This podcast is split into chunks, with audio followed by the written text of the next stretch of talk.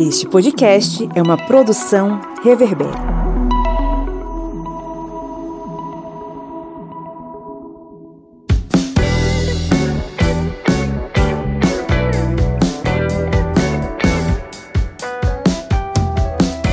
Olá, historiantes! Está entrando no ar o FAQ, o seu programa de perguntas e respostas que vai solucionar as dúvidas mais frequentes sobre história e outras ciências humanas comigo, professor Pablo Magalhães. No episódio de hoje, vamos esclarecer uma das maiores controvérsias da história da escravidão no Brasil, que envolve um político conhecido pelo seu posicionamento abolicionista e a queima dos documentos da escravidão no Brasil. E aí, vamos para o nosso nono FAQ.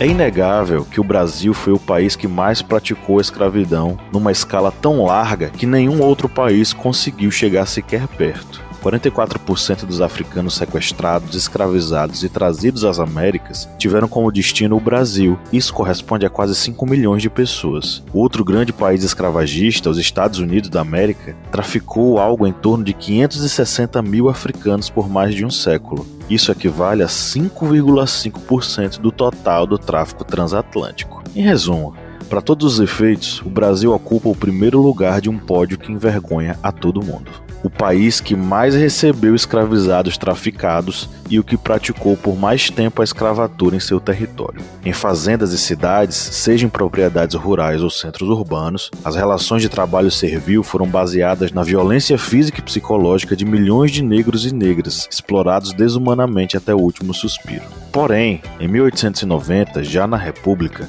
Rui Barbosa ordenou a queima de arquivos referente à história dessa escravidão, e é aqui que chegamos ao ponto central desse episódio. Vamos à pergunta de hoje: Por que Rui Barbosa ordenou a queima dos documentos da escravidão? Antes de responder a pergunta, deixa eu te lembrar de clicar em seguir nosso podcast e ativar o sininho para receber todas as nossas novidades. E se você estiver ouvindo a gente no Spotify ou no Apple Podcasts, não esqueça de dar 5 estrelas para fortalecer o nosso projeto.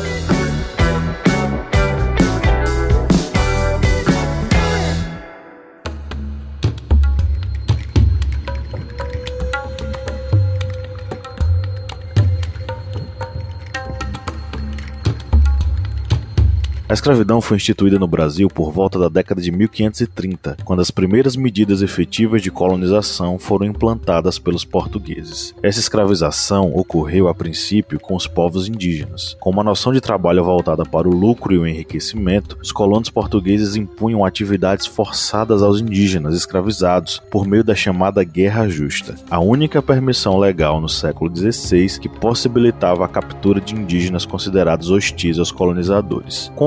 Aos poucos, a legislação portuguesa passaria a barrar esse processo, culminando com a proibição definitiva em 1570. Desse modo, entre os séculos XVI e XVII, a escravização indígena foi sendo gradativamente substituída pela escravização dos africanos que foram sequestrados para o Brasil através do tráfico atlântico. Essa substituição da mão de obra tinha um motivo claro: o lucro. O comércio transatlântico de africanos gerava um alto rendimento aos cofres portugueses, que introduziram a cruel noção de mercadoria em relação aos seres humanos escravizados. A prática escravagista no Brasil foi uma das mais cruéis já registradas, e a quantidade de africanos que foram trazidos durante três séculos foi tão grande que a imagem do trabalhador escravizado em nosso país se associou com a cor de pele negra. Essa base racista, inclusive, continua a existir na cultura brasileira atualmente. O trabalho trabalho dos escravizados africanos, a princípio, foi utilizado para atender às demandas da produção de açúcar nos engenhos. A vida dessas pessoas era marcada pela violência dos senhores e das autoridades coloniais. A jornada diária de trabalho poderia se estender por até 20 horas por dia, e o trabalho no engenho era mais pesado e perigoso do que trabalhar nas plantações. Existiam diversas formas de trabalho na escravatura. No ambiente rural, havia desde os engenhos de cana, passando pelas plantações de café, cacau e algodão, até os trabalhos domésticos domésticos nas casas grandes. No contexto urbano, além dos serviços do lar, os escravizados realizavam trabalhos que geravam renda aos senhores,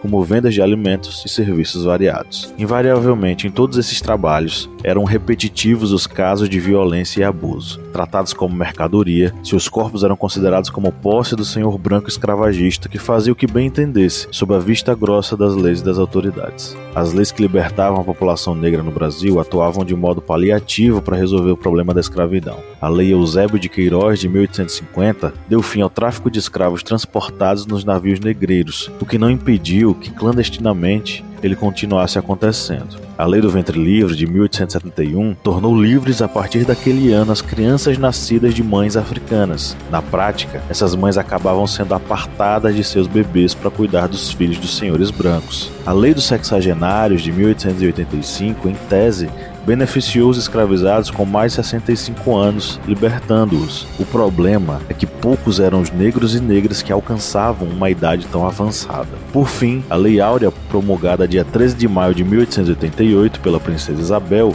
extinguiu o trabalho escravo no Brasil, libertando cerca de 700 mil escravizados que ainda existiam no país. Extraoficialmente, a lei não tratou de reforma agrária para essa população, muito menos de indenização pelo tempo no cativeiro ou mesmo a política de distribuição de renda e emprego. Ao mesmo tempo, a lei impedia que os senhores escravagistas pudessem receber qualquer indenização pela libertação dos agora ex-escravizados. E esse ponto será fundamental para os eventos do ano de 1890 e a decisão de Rui Barbosa.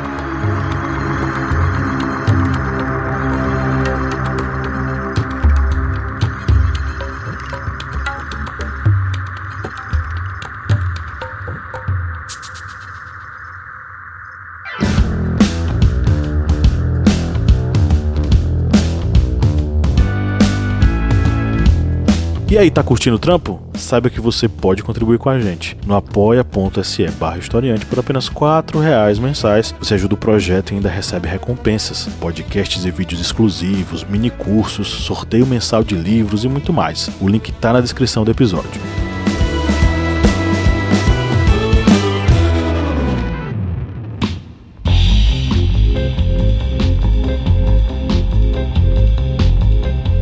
Baiano Rui Barbosa foi um político, diplomata, advogado e jurista brasileiro. Representou o Brasil na Conferência de Haia, ganhando o apelido de Águia de Haia, além de ter sido membro fundador da Academia Brasileira de Letras e seu presidente entre 1908 e 1919. Rui foi ministro da Fazenda ao longo do governo provisório de Deodoro da Fonseca, isto é, de 1889 a 1891. É de seu tempo a crise financeira do chamado encilhamento, bolha inflacionária que marcou o início da nossa era republicana. Na prática, a política que Barbosa instituiu estimulou a impressão de papel moeda desatrelada do Tesouro Nacional existente, aumentando o crédito e o acesso a empréstimos. Ele acreditava estar fazendo uma revolução financeira ao estimular a economia. O resultado, na verdade, foi inflação desvalorização da moeda e dívidas astronômicas. Em 14 de dezembro de 1890, o então ministro assinou um despacho ordenando a destruição de documentos referentes à escravidão. O jornal Estado, de 19 de dezembro de 1890, publicou trechos da ordem que pedia que os registros sobre servidão fossem enviados para a capital, onde se procederia a, entre aspas, queima e destruição imediata deles. No documento, o político chamava a escravidão de, abre aspas, instituição funestíssima que por por tantos anos paralisou o desenvolvimento da sociedade e infeccionou-lhe a atmosfera moral, fecha aspas. E dizia que a república era, abre aspas, obrigada a destruir esses vestígios por honra da pátria e em homenagem aos deveres de fraternidade e solidariedade para com a grande massa de cidadãos que a abolição do elemento servil entraram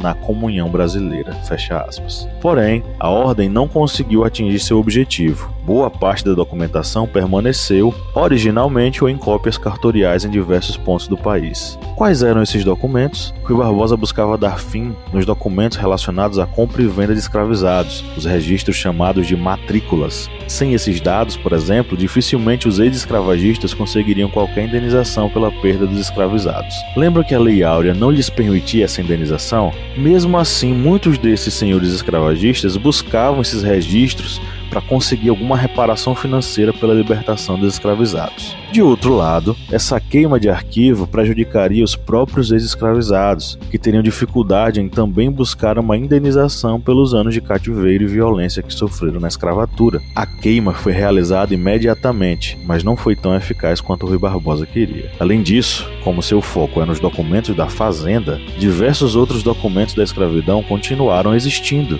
como registros cartoriais de nascimento, casamento que permaneceriam até os dias de hoje, sendo fonte de diversas pesquisas históricas no Brasil.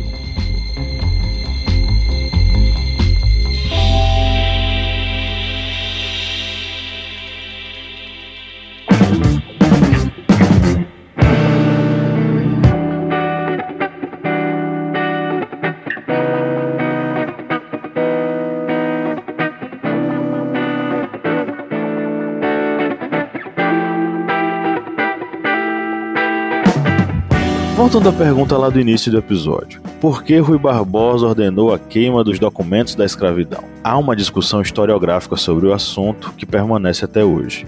Como abolicionista, é possível que a intenção de Rui Barbosa fosse, de fato, impedir que os senhores escravagistas buscassem a indenização pela perda dos escravizados, algo que a Lei Áurea proibiu. Porém, ao mesmo tempo, sua busca por apagar a escravidão na história do Brasil, criando um marco zero do país, era e é um grave problema de interpretação sobre o próprio passado. Acreditando estar resolvendo a herança escravocrata, Rui Barbosa contribuiu para o apagamento de parte das fontes que seriam essenciais para a história dos povos negros no Brasil. As consequências futuras desse ato seriam irreversíveis. Mas aí já é assunto para um próximo episódio. Chegamos ao final do FAQ Historiante. E aí, tiramos suas dúvidas? Lembrando que você pode mandar perguntas diretamente para a gente no e-mail contato@ohistoriante.com.br. Quem sabe a sua pergunta não vira um episódio por aqui. A bibliografia base para esse episódio está na descrição. Eu fico por aqui e deixo um convite. Acompanhe os nossos programas ao longo da semana. Vem Minipédia por aí. No final de semana tem a nossa mesa redonda sobre assuntos contemporâneos. Um grande abraço e até o próximo episódio.